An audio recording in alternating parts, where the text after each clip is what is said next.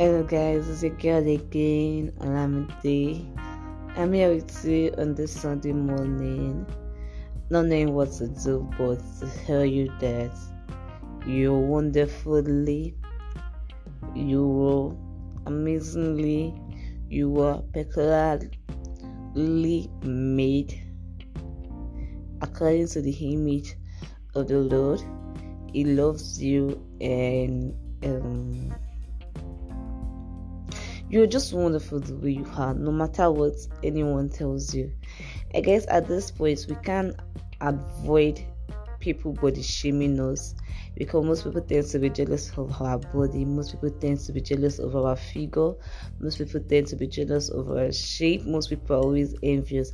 But the amazing thing and the winning side of this is how you handle it and how you overcome your jealousy and envy and putting the energy and transforming the energy into something great and realizing that there is more to it than being envious of, of a person body or of a person figure and you um but shaming the person. So the great thing and the great achievement is you overcoming your fear. I guess we can all avoid the process of being body shamed the process of being envious about.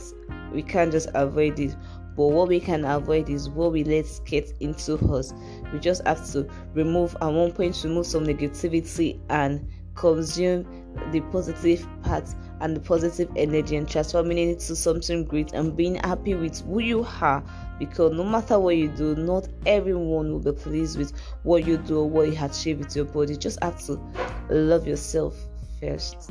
I just want you to love your body, appreciate it, and swim in it, love the way you look. And if you know you don't look healthy by yourself and you determine that you don't look healthy, you can work towards it. You don't need anybody to tell you that you don't look healthy before you know you don't look healthy. And me feeling that, and to those of who feels like body shaming or other people, you are actually causing depression to someone that you don't know. Please just stop it if you do it.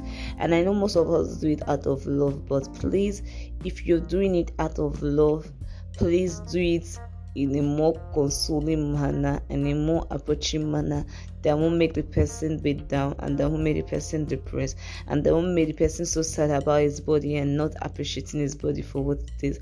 If you really want someone to go over that fat or go over that obesity. You just have to tell the person in a good way and in a more approachable way by applying it to our health, our nutrients, our breathing, and everything associated with our body and what can go wrong if you don't reduce that fat. And if you are slim, you just for a way to tell the person that you just need to add a little more weight because of so so so things and the application attracted to it. You just don't need to bring the person so down. Please just learn how to do things in love.